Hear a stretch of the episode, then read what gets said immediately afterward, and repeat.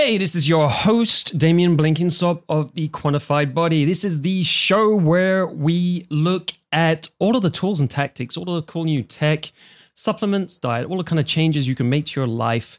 And we look at if they really have any big impact on our lives. And we always try to do this by looking from a quantified perspective. Now, hopefully, you'll have noticed that the audio is a little bit different today.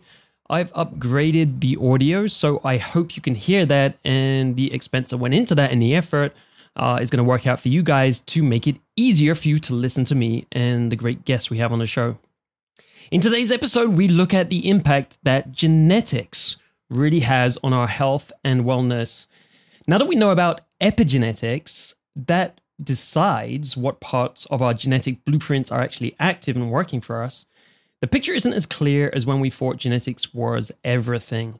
We look at the potential for genetics in today's show to give us precision medicine and precision health, where we give people extremely targeted advice and care that fits their individual needs, rather than just a kind of cookie cutter approach, which, as you've seen in a lot of what we covered on this show, doesn't necessarily lead to the results you're looking for in many cases right? We've seen this in all sorts of things from metabolism to like toxins and how your body's working with those, detoxification, and so on and so forth. Depends on you. You are an individual. You are an N equals one experiment. So we look at the areas where genetic testing is used as actionable information most today. For instance, what drugs you should or can use, what diet may best fit you, and what your biggest long term health risks are so that you can strategically manage them and put the effort in where it's really going to count for you. Today's guest is Dr. Michael Nova. He's Chief Innovation Officer and founding executive at Pathway Genomics. So, Pathway Genomics is an accredited clinical laboratory that offers genetic testing services in areas from screening cancer and other disease risks to personalized health and medicine. These services are quite different and broader than those of 23andMe, which you probably know about as you listen to this show. That's the genetic testing company that most people have heard of and used, including myself. In the interview, we'll hear how the tech of Pathway Genomics and other companies is different to that of 23andMe and what that means. Pathway Genomics is the first company to bring an artificial intelligence and genetics based precision medicine or health mobile app to consumers. It does this in partnership with IBM and notably IBM Watson. So that's IBM's artificial intelligence and machine learning platform.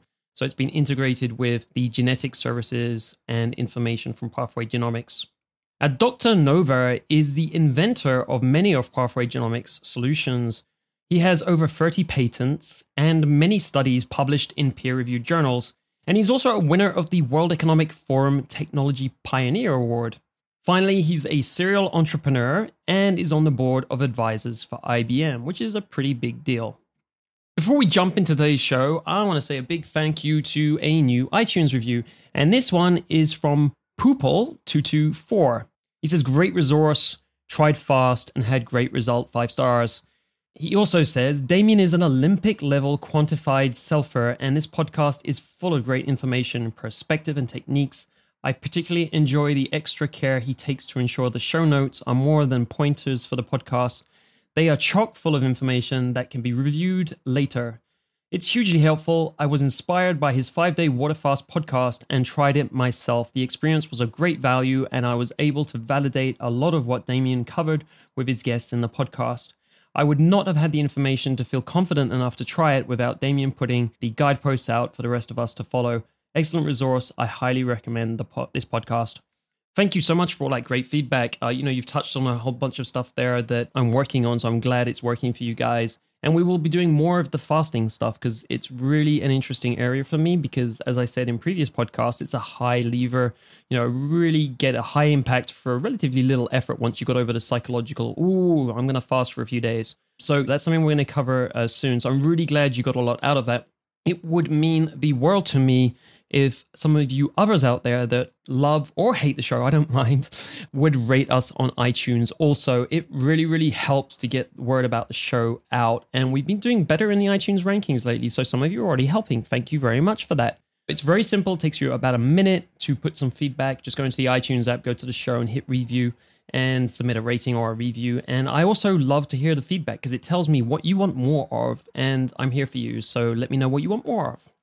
As usual, for this episode, you can go and get all the show notes with the biomarkers, tools, and tactics details, and links to absolutely everything mentioned in this interview.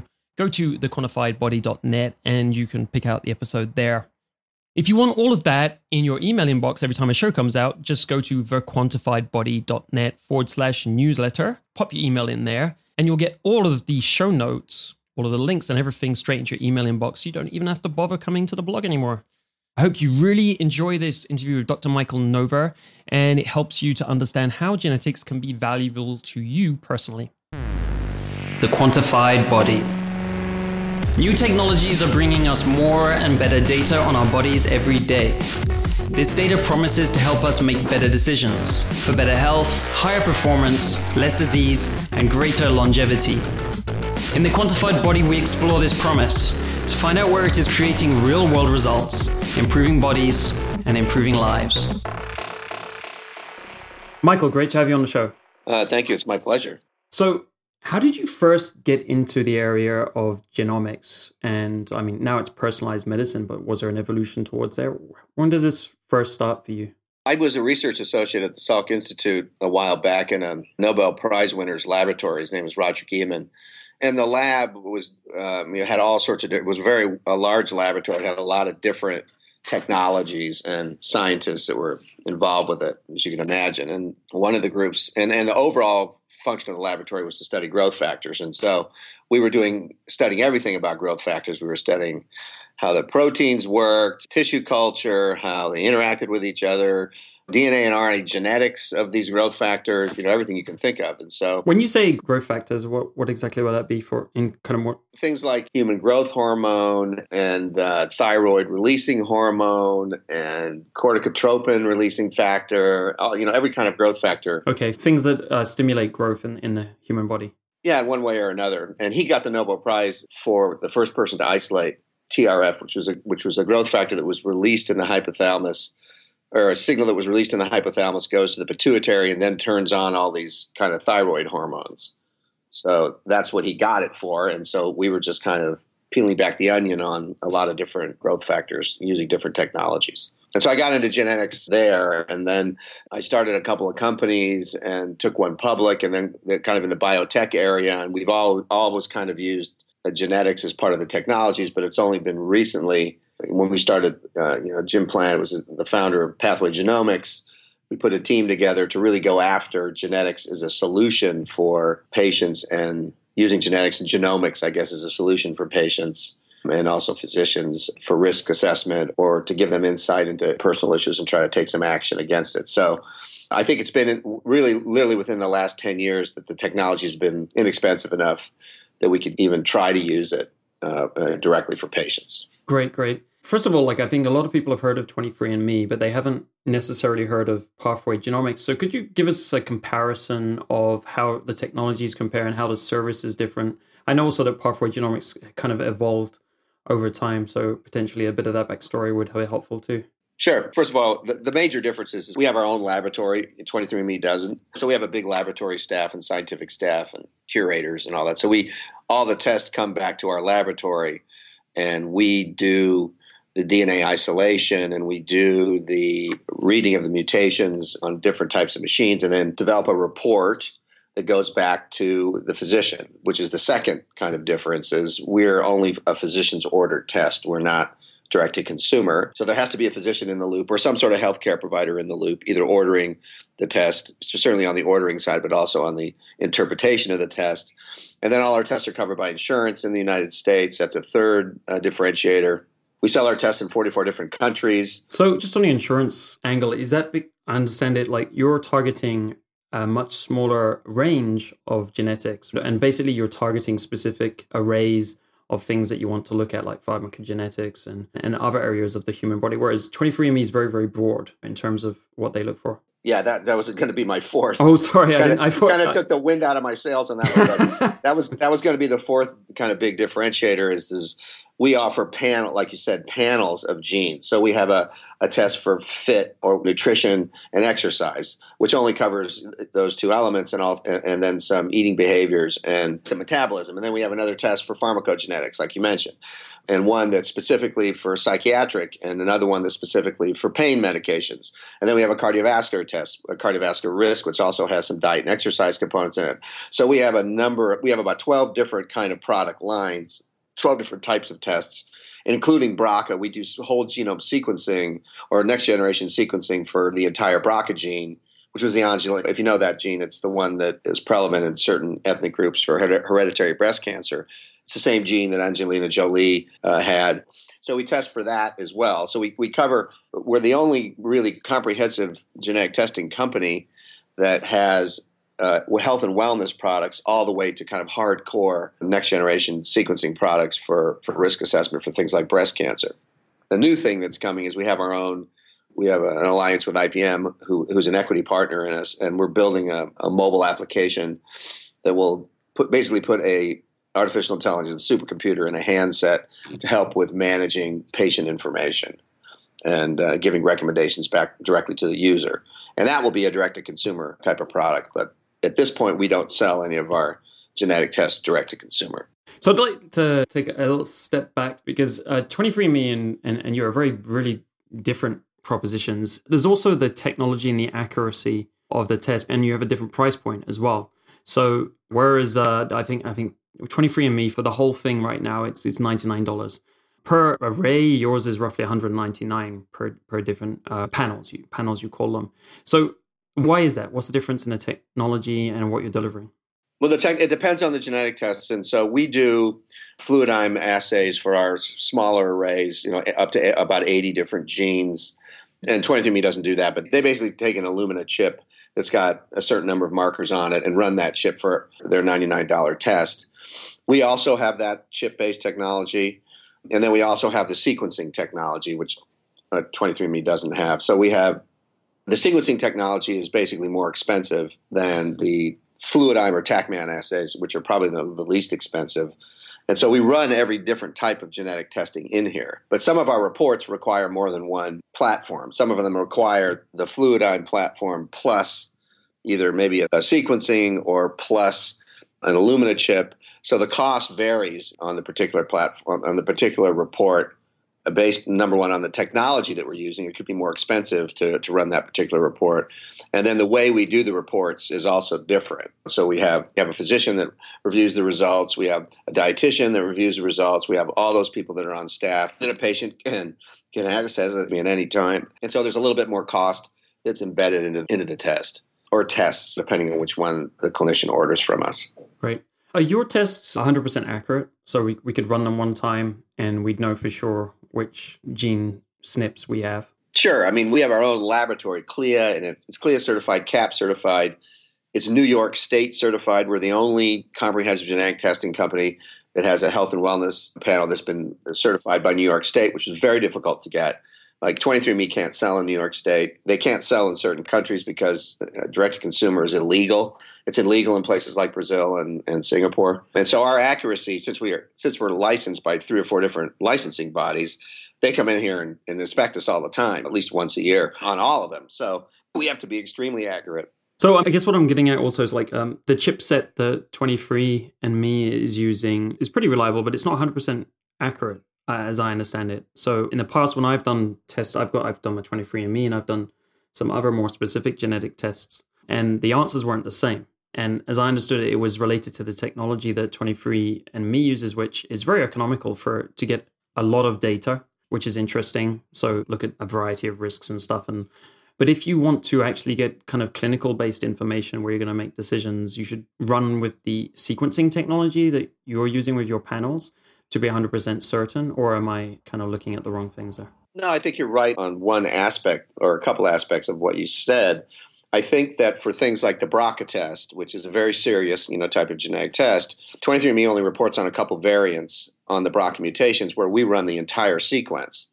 And so the doctors come to us for that particular test. They would not necessarily go to 23andMe, even though the mutations that they provide and the way they do it are probably accurate, but they don't cover, you know, just by so just by definition miss stuff. It doesn't mean that their technology is bad, which it isn't. It doesn't mean that the way they run the Illumina chip is not sufficient. That's not correct. For what they're reporting on, it's perfectly adequate. So everything you get reported should be correct with their technology as well, the Illumina chip. Yeah, and I think the good companies, and 23andMe is a good company. You know, the good companies like us, 23andMe, and some of the other ones that have been astounding. I mean, we've been at this for eight years or seven years. You know, we know what we're doing. You know, we just happen to have our own laboratory, and so we're under a lot of different kind of governance that 23andMe isn't under. Do you use uh, blood samples as well, or is it saliva samples? Sure, we can use blood, saliva. Is there a difference in the quality, or is it exactly the same? It doesn't really matter which one you use. I don't think it. May, if you can run both, both samples have different pluses and minuses, but trying to get to the same endpoint, you still have to conform to what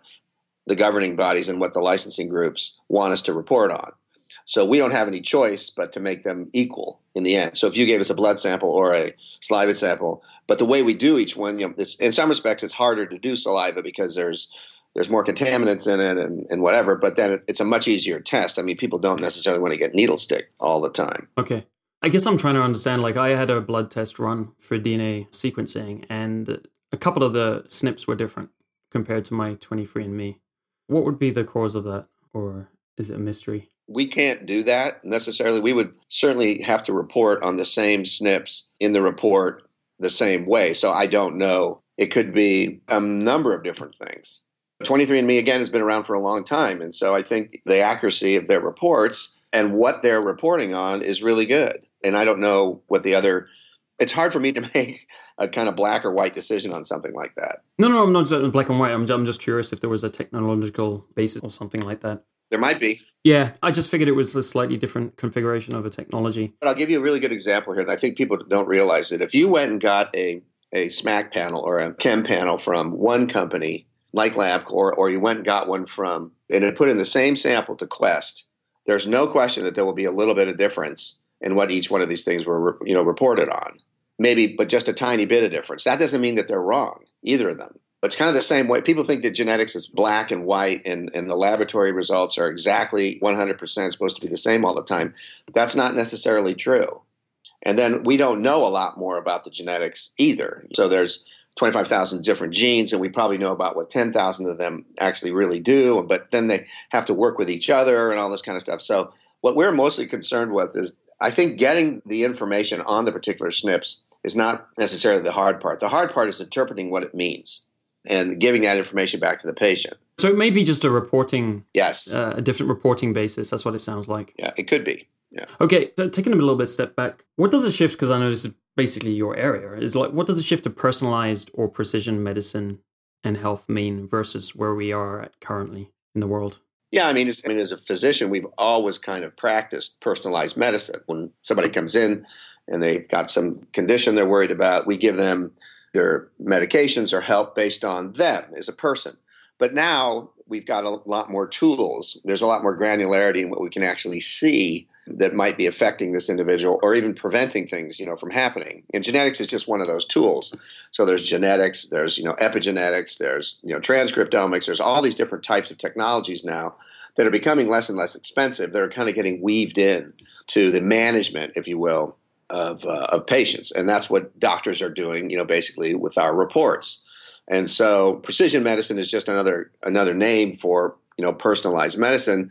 But I think one of the reasons there's a much bigger push for it now is that we're really seeing some major advances in cancer chemotherapy, you know, cancer targeted therapies using genetics. We know cancer is a genetic disease, a molecular disease. We're now starting to target, you know, individual mutations in these cancers to give better results.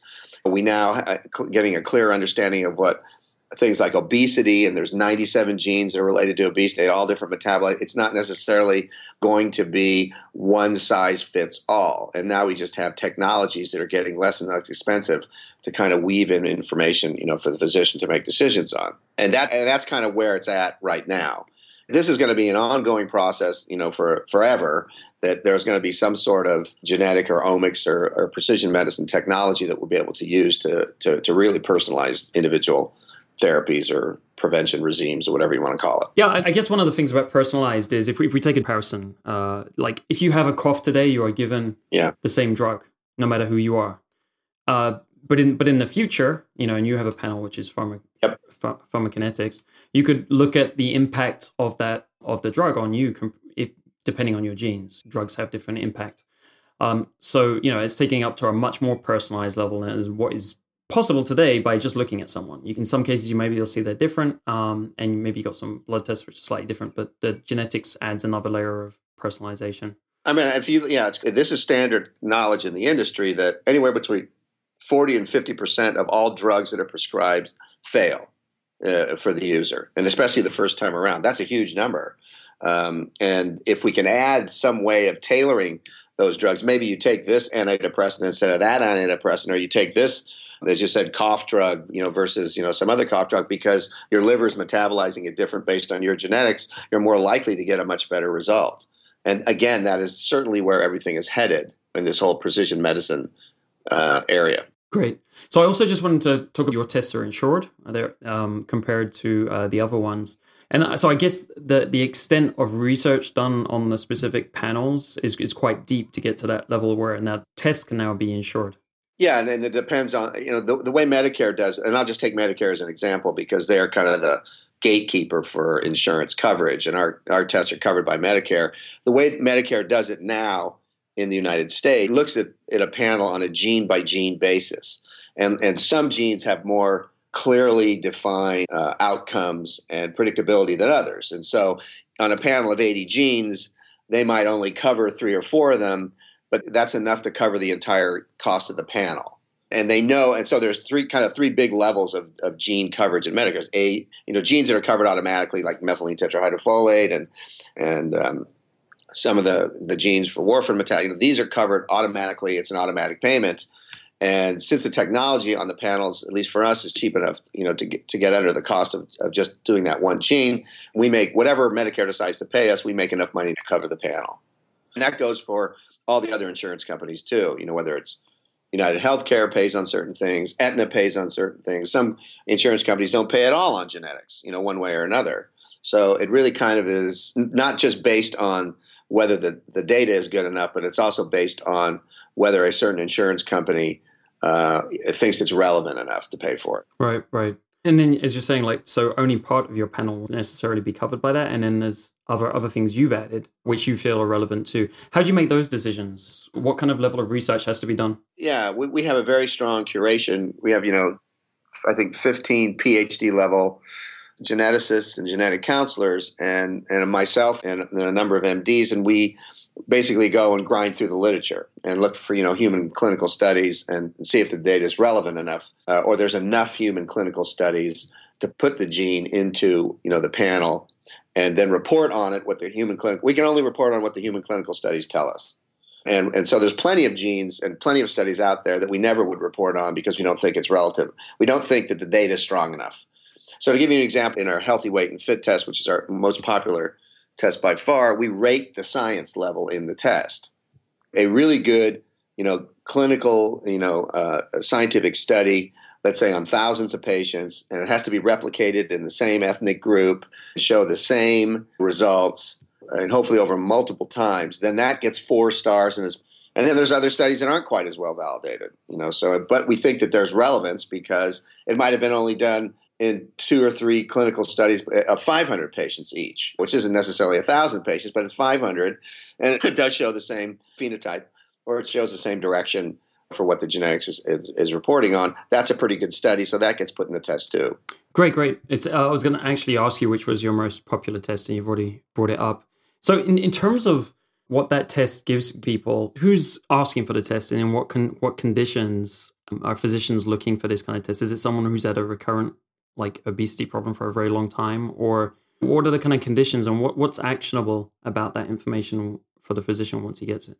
Yeah we get um, for that particular test we have a lot of different types of physicians that order it. Some are obviously looking for weight management, weight control in their population. But we also have people that are trying to, that are diabetics, that are trying to use it to control their, their sugar levels or you know, hemoglobin A1C levels. So we have a whole group of anti-diabetic groups that are using the test. We have, you know, cardiovascular groups. Many cardiologists think that most cardiovascular disease can be prevented by diet and exercise changing. So we have a lot of cardiologists that order the test and try to put people on more balanced types of diets, more personalized types of diets, not necessarily to lose weight, but to cut down lipid lipid levels and, and, and, other things that cardiologists worry about. And then we have performance groups. We have performance athletes. We have gyms like Equinox Health Clubs. You know, orders their te- our tests for a lot of their their gym members to either increase performance or uh, put on muscle mass. You know, depending on what exercise. So we have. So basically, we have a lot of different types of groups, not just one. Uh, you know, type of clinician or, or group that orders a test. Great. Is there an example you could walk us through of one of the, the most actionable genes in that area, which you know people look at? Well, on, on, that particular test, or do you mean all our tests? The most popular one, because you said this was the most popular. If there's one specific gene that people watch out for more than others. Yeah, and I don't think it's one particular gene. I think it's we, there's about 80 genes that we report on, and we and we chop up the test into basically seven different sections. And one section has to do with what is the best diet for you if you're trying to lose weight. And we have four different diets and that's based on 50 different genes we look at 50 different genes and how they interact with each other and then and then give you a diet recommendation whether it's low carb low fat a standard mediterranean or balanced diet. All our diets are based on mediterranean but some have lower carbohydrates than others some have lower fats. And then we also give diet plans along with so that's a very popular part of the test that section Another popular part of the test is, is we have a, a behavioral section which looks at things like eating disinhibition. I can't stop eating. There's genes around. I can't, you know, when I start eating, I can't stop eating. You know, there's genes in your dopamine pathway. We look at sugars. Do I have a sweet tooth? Or do I tend to like sugars more? So this whole behavioral section is a very popular chunk of the test as well. And then we have a standard metabolism section. We look at things like do you have a tendency to have increased insulin? Do you have a tendency to have increased lipid levels? You know those you know those type of genes, and there's multiple genes in, in that section. You know, 20 or 30 genes in that section. So that's a, also kind of a popular part of the test. Right. Right. One of the interesting scenarios I think is like the the diet, the high fat versus the, the low carb and the low fat, because um, a lot of the dietary recommendations today are it's basically which which crowd do you want to go with um, I'm with the low carb crowd. I'm with the high fat crowd, the high protein. Some of the genes can be pretty significant in that area, like the APO gene. Yep. Um, could you talk a little bit about that and how that influences whether you know your diet that like fats are going to be like good for you in a, in a or not? Like basically, they're going to be problematic. Yeah, let's go back and look at diets in general. I think it's very difficult. Um, it, most people, if they if they got on a diet and, and and it was less calories than they usually intake, and they stayed on that diet for years, they would probably lose weight. But it's very difficult to get people to do that for a number of reasons. And so, what we try to do is we try to look at particular genetics around fat metabolism, and APO is one of them, and PPAR gamma, and even FTO, and some of these other genes, and how you not only process fats, but also how you taste things. You know, you, you have bitter taste receptors that we look at. You know, people don't eat things that they don't like. So we try to tailor the diet kind of based on a number of these kind of big subsets, whether it's you know, how you metabolize lipids. And people that have two copies of the FTO gene, there is no question that they have trouble metabolizing fats and should be pretty lower carbohydrate diet than somebody that doesn't have those. And they tend, that gene's been very well characterized and, and is a known obesogenic gene along with MCR4. If you put those two together, people that have those two genes tend to be about 10 pounds overweight than people that don't have them. So we kind of take that information and we go back and we design a diet that's based around not only what your metabolism is, but also what you potentially would like to eat and make it a diet that isn't too rigorous, uh, that you'll never stay on and then try to give you direct diet plans. You know, basically what to eat almost on a literally on a daily basis, and breakfast, lunch, and dinner. This is what you should eat. And then we have diet specialists and nutritionists and exercise physiologists, all this other stuff. That if you really need help with that kind of stuff, we have ways to get you that as well. So it's kind of a more comprehensive. It's a. I guess what I'm getting at is. Do, we don't like to look at genetics in a vacuum. It's one part of a big puzzle, and the more pieces of the puzzle we can put together, the more success we have for the personal for personalizing things for the user, and that seems to really work. I mean, we have over I think 20,000 physicians in the U.S. that are, that are ordering our tests, and uh, they keep ordering it over and over again, and along with our diet plans and, and whatever information that we give them, and they've shown us the results themselves speak for themselves. You know, they they've shown that what they're getting out of it for their patients is really working. So just go back to a, distinction you made was uh, that you're not doing genetics, you're, you're more doing genomics, right? The interaction of the, all of the genes together. Is that what you mean by um, you were saying saying that it's? I guess I, that's a little bit of a uh, slicing that onion really thin. well, yeah. So, so was the um, what is the approach? You were saying that it's not a good idea to look at a specific, just just one specific gene on its own, but it's better. Yeah, there's very few things that are like one gene and then you have something bad happen. I mean, uh-huh. and even then, you know, even for things like BRCA, it's still only a relative statistic. It's even if you even if you have BRCA and you're Ashkenazi Jewish and have the mutations that are relevant, there's still only a 80% probability that you'd end up having breast. So that means there's 20% you wouldn't have breast cancer. So it's very few things are kind of one gene, one bad outcome, fortunately. Um, it's usually a multiple genes. And again, we talked about obesity. There's at least 80, 90 different genes that have something to do with making somebody obese. And how do they all work together? That's the goal, whole nuggets and all the all this business is how to figure out how things work together. The gene is interesting because the pretty extreme decisions or you could say very rational decisions, but a lot of people see it as an extreme decision that um, Angelina Jolie's taken and it's been in the press and everything. So one factor into that is that there's genetics versus epigenetics, and how do we approach genetics in practice when there's potential for some epigenetic influence and where the gene's not actually turned on or off, right? You don't know where which one it is. Is it turned on? Is it turned off?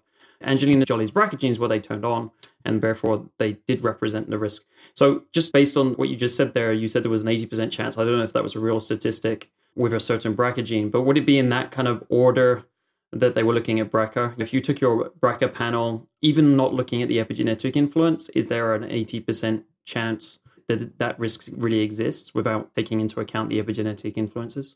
Correct. And remember, BRCA was first isolated in the Ashkenazi Jewish population. That's where it's most relevant. And Angelina Jolie had family members who had breast cancer. So her decision to have surgery was based not only just that she was double BRCA, she was BRCA1 or BRCA1 and 2 positive, but also the fact that her mother, I think, died of breast cancer, and she was and she's half Ashkenazi Jewish. So there was a number of factors that went into her decision to have surgery, not only to have her her mammaries resected, but also to have her ovaries taken out. I think she went down that path as well because there's an increased risk, you know, potentially for ovarian cancer, which is a, still a very serious disease. So you have to take kind of all the information in, in total. If there was no breast cancer in her family and she wasn't Ashkenazi Jewish or part Ashkenazi Jewish, then she might there might be a reason to not potentially go down that path. But that's up to her and her clinician to kind of work that out. That's why we don't think a test like that which is a, a very serious test, which should ever be direct to consumer. That for us is something that really needs some guidance along with trying to make decisions about that. Right, right. Excellent.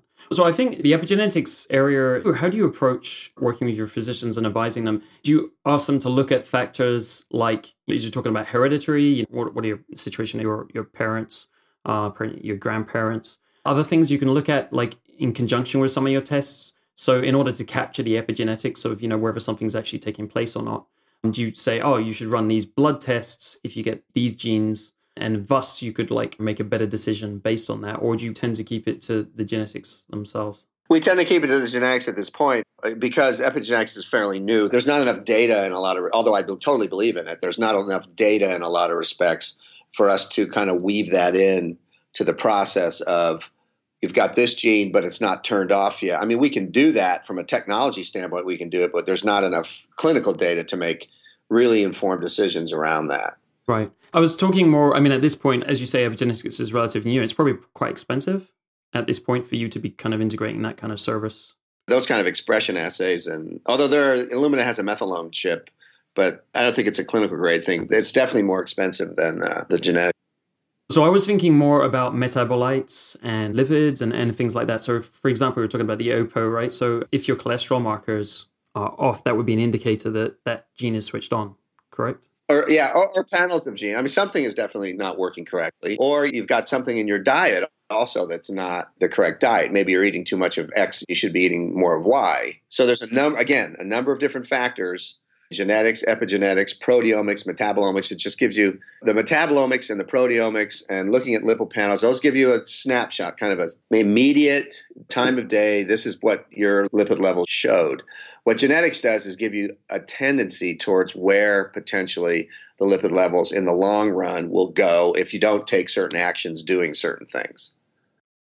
Yeah, it does. I think the, the area of epigenetics is uh, potentially very confusing to people because there is this aspect of genes potentially staying switched off. Say, for instance, like exercise is an important mechanism for turning off. I'm not saying this is true, but the APO gene, right? Well, there's been data that's shown that the FTO gene for obesity can be mitigated with certain exercise and diet regimes. Those are known facts. There's starting to be really hardcore data around using the environment and epigenetics is all about environment, how you what you do in your environment to turn genes on and off.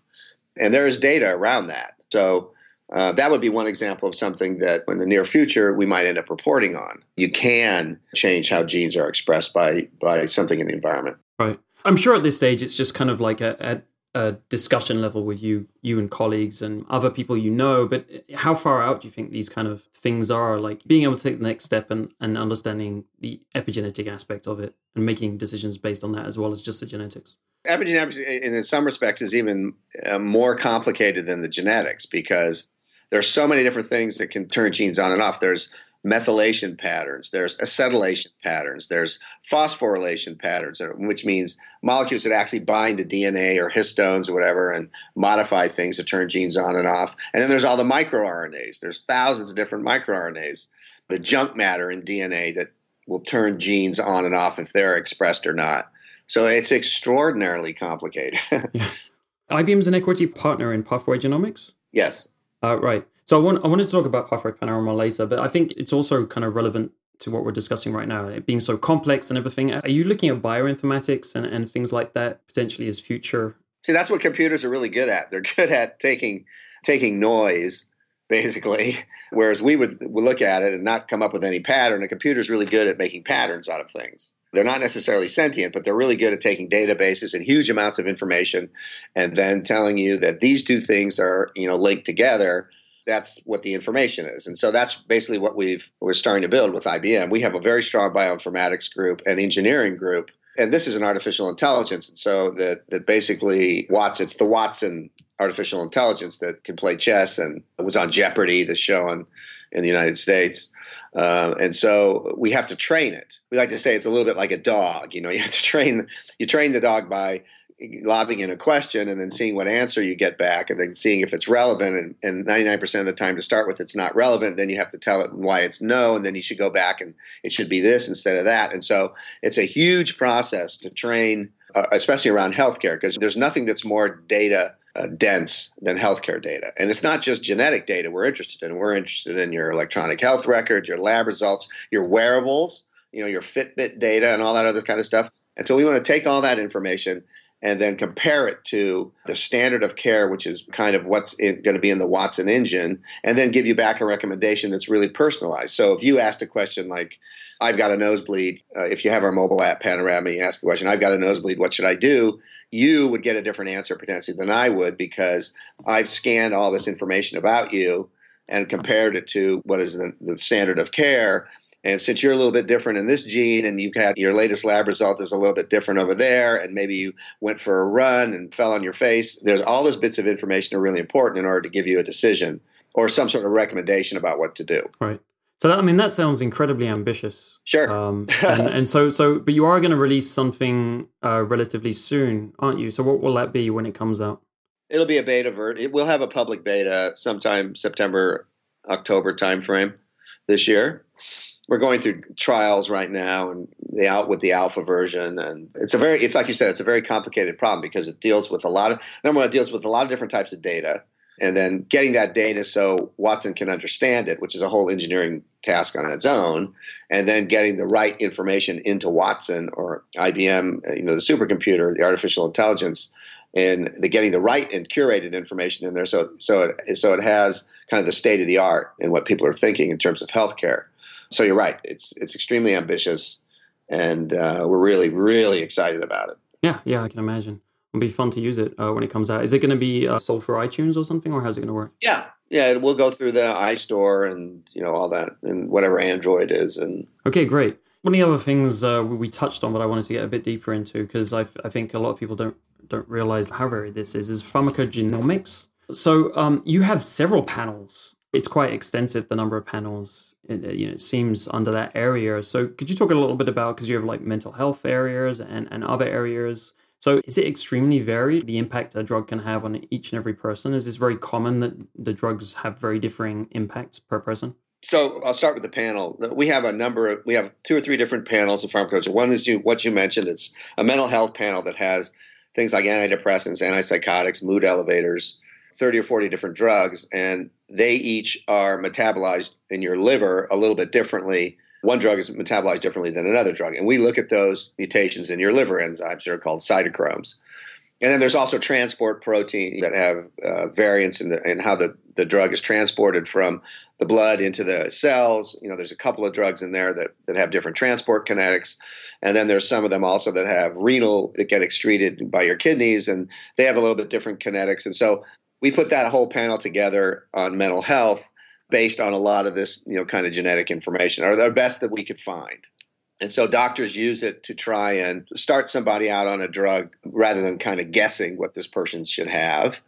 Or they'll change a drug based on the genetics because they'll understand why this potential drug isn't necessarily working.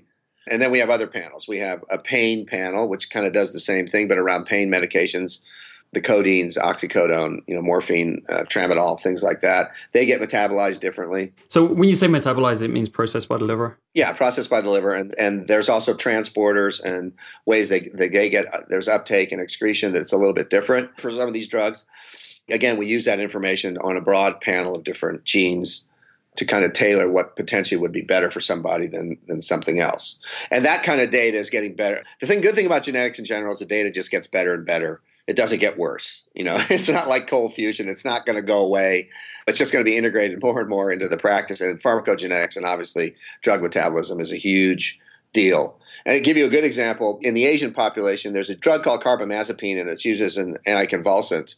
And there are genes evolved around metabolism of carbamazepine that if you have these particular genes, you will probably have a very high likelihood of going into Stevens Johnson syndrome if you take carbamazepine, and that's a very serious disease. Stevens Johnson syndrome, could you just describe the uh, effects of that? Because I, I, don't think it's very common, but it's pretty horrific, right? Yeah, it's, it's an allergic reaction, basically, an immune reaction against you know this particular drug, and you basically can end up dying from it and going to anaphylactic shock, and your skin starts to slough off. It's a really nasty way to go, if, if you want to call it that way. So, uh, but again, it's not very common, but it is common more in the in Asians, and so screening for carbamazepine is like 100% done in Southeast Asia, Taiwan, places like that they're still using the drug, you know, as part of it as an anticonvulsant re- regime. So they won't put anybody on it if that if that person comes up with that particular variant. So that's a really good example of how using a genetic test will really literally dial out a drug or dial in a drug based on your genetics. Right, right. Currently today, it's it's a little bit of a trial and error process. If, if you see a physician, even with antibiotics, sometimes uh, unless you've you've had tests done, it it's trial and error. We're working hopefully towards a place where there won't be any of that trial and error. It'll kind of be eliminated over time, um, but by these these kinds of tests, with the caveat that epigenetics sometimes will have some some influence. So it's not 100% fallible. In terms of the pharmacogenomics, there's still some potential that you know basically the it says this drug's better than than this one for you. It's not 100% fallible, correct? No, I mean, again, what we try to do in the genetics business is, is report on what the literature tells us, right? Period. That's the bottom line. And, and is that result valid? So, and we know in pharmacogenetics that across all drugs, 40 to 50% of them fail when they're first given. So that's, that's a huge problem. And so dialing in the right drug, yeah. even though it might not be 100% correct, although the Stevens Johnson issue with this particular gene and carbamazepine is almost 100%. You know, so there's nobody in his right mind that if if they knew that that patient had those particular genes would put somebody on carbamazepine because that's one of those issues that is almost really one gene one effect you just don't do it yeah right well then when the risk is so high what other high risk ones are there is it warfarin is a is a big one yeah, warfarin potentially could be a big one from a couple of reasons. A dosing of warfarin to begin with is a little bit difficult. You have to have really kind of strong expertise in doing that. And the way it's done is it done it's done over a period of time to kind of figure out what your INR is and how you're metabolizing and then getting the right dose. Warfarin is a serious compound. I mean, you don't want to mess around with it. It's basically rat poison, and uh, you know it's an anticoagulant, a very serious anticoagulant. So, as are some of the other ones like Plavix. But if you could figure out initially which dose of warfarin is better for that individual based on his genetics, that's a good thing.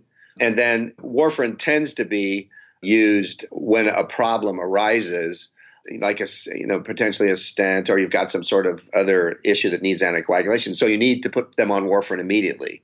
So I think that having a point of care warfarin test for pharmacogenetics is probably the way that that is going to go. You know, in the nobody wants to you know sit around and wait for a day, you know, for some sort of genetic test to come back before they put them on a drug like warfarin if they need it immediately. You know, they've got an embolic stroke or something like that. So you're just gonna you're gonna do it anyway. Right. That kind of information is helpful to have already pre-done. This is why it, this is kinds of it's preempting the need for genetic data on you. Like in, in some cases, it's worthwhile doing, right?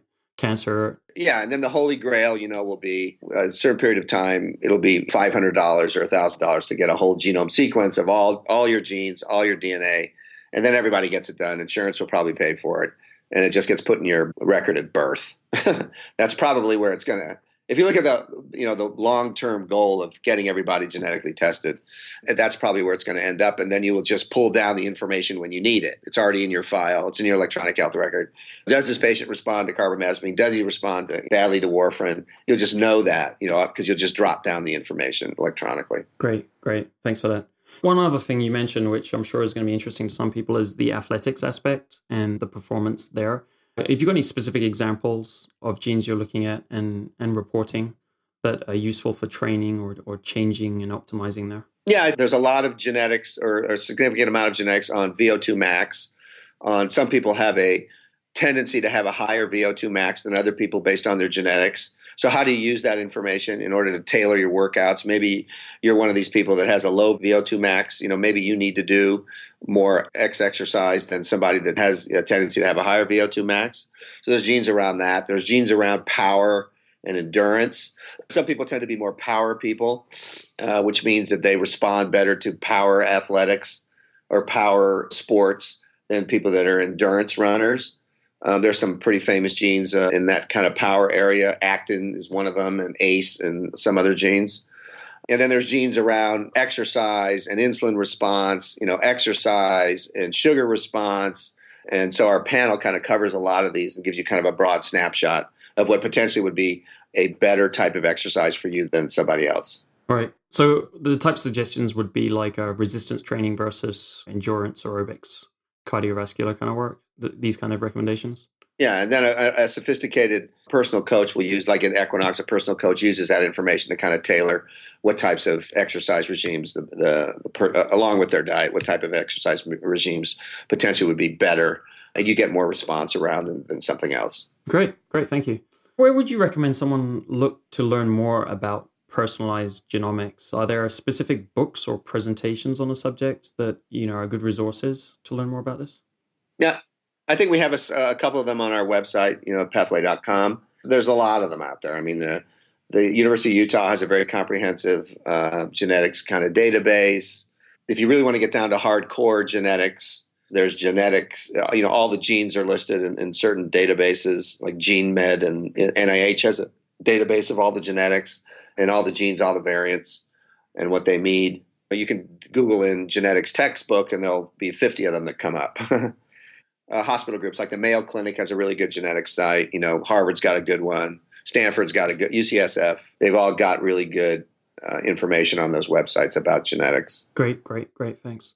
How could people best connect with you and learn more about you and your work? Are you on Twitter or are you active anywhere else? Yeah, people lob in stuff to me all the time. Uh, I think you have my email. Usually, the best way to get a hold of me or Twitter, and we have a Twitter account from Pathway Genomics. So a lot, of, a lot of information gets disseminated through the usual, uh, the usual media outlets. All right, great, great. And uh, is there anyone besides yourself you would recommend to learn more about this for personalized approaches, whether it be pharmacogenomics or anything else? There's a lot of academic groups. Every major university has some somebody that's that's doing it. I could certainly give you a list of. Sounds pretty broad. I don't know if there's anyone kind of more in the uh, the popular space, potentially working with big companies like IBM or I don't know, doing some similar work, potentially different in slightly different areas to you that would be of interest? One person that's been kind of pounding the genetics uh, drum bag uh, uh, for a long time has been Eric Topol. You're probably familiar with him, but he's kind of one of the leaders in uh, personalized and putting the consumer in charge of his own healthcare. And that's basically what we're trying to do here, you know, from a number of different angles. Great, great, excellent. Couple of questions now, just on your own personal approach and kind of view of body data. What kind of things have you had tracked for yourself, you know, whether it's genes or other biomarkers or activity, like fitness activity trackers? What kind of things do you track on your own biology? Well, I've had my genome completely sequenced, um, so I know as much about my own genome as probably is available. so in that respect, I know what's good for me. And then I've certainly changed around my diet a little bit and and the types of exercise that I do based on what my genetics have shown me.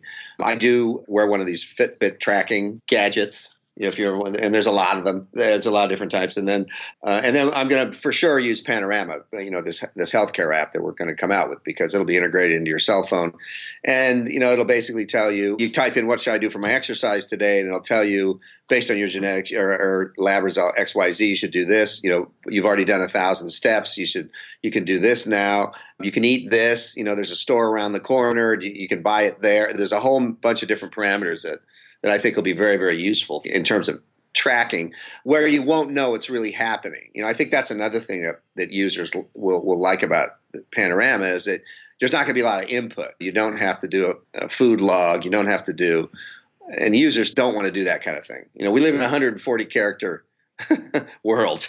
yeah, there's, where, a, there's a burden to collecting information. It, there's a total burden, and we're trying to. That's a very good word to use. Uh, there's a total burden, and we're trying to make it very easy for for it to be done automatically. So you feel like you almost have a guardian angel on your shoulder in some respects. Are you integrating it with existing sources of information, or are you just making the app very easy to integrate, like, a bit like Evernote, which you know you can upload all sorts of things into it? Yeah, it'll be both. You'll be able to take what you want or we'll go out and find it. We'll go get your Fitbit data. We'll go get your electronic health record. We'll go get you know whatever lab result provided we get permission from you to do it obviously you know there's consent that's going to be involved in this whole thing and uh, we'll try and make that like you said that burden really or that bar really low we'll make it very easy for you to get a very very inexpensive genetic test through the application also you'll be able to buy buy a pathway uh, genetic test through the app and it will get integrated automatically or yeah or anybody else's genetic test whether you've got 23andme's we'll integrate that information in there great great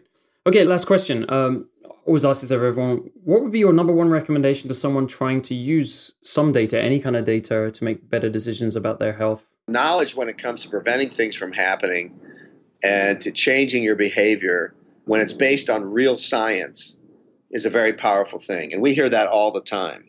Oh, that's why I didn't like X or Y. Now I know it's not my all my fault. Now I can change it and and stick to some potential diet regime with a lot more confidence and I'm going to get a better outcome. So for us, knowledge is power in, in, in order to change behavior. And that's the name of the game for a lot of this is trying to change your behavior because you have a lot of power to, to be able to do that. Giving the consumer more information about themselves is a very powerful thing. Right, right. It's like once someone understands something more clearly, it gives them a more clarity, gives them kind of more confidence. It makes it a lot easier to keep that behavior on board, right? Right. Well, Michael, thank you so much for your time today. I really enjoyed the chat. Yeah, my pleasure. To get more of the Quantified Body, subscribe on iTunes or go to the website thequantifiedbody.net.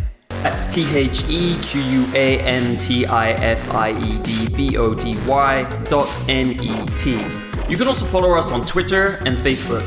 On Twitter, we are at twitter.com slash quantifiedbody and on Facebook, we are at facebook.com forward slash quantified body podcast. If you've got feedback or requests for the show, you can email them to me at damien at thequantifiedbody.net. That's D A M I E N at thequantifiedbody.net. Thanks for joining the show this week. See you next time.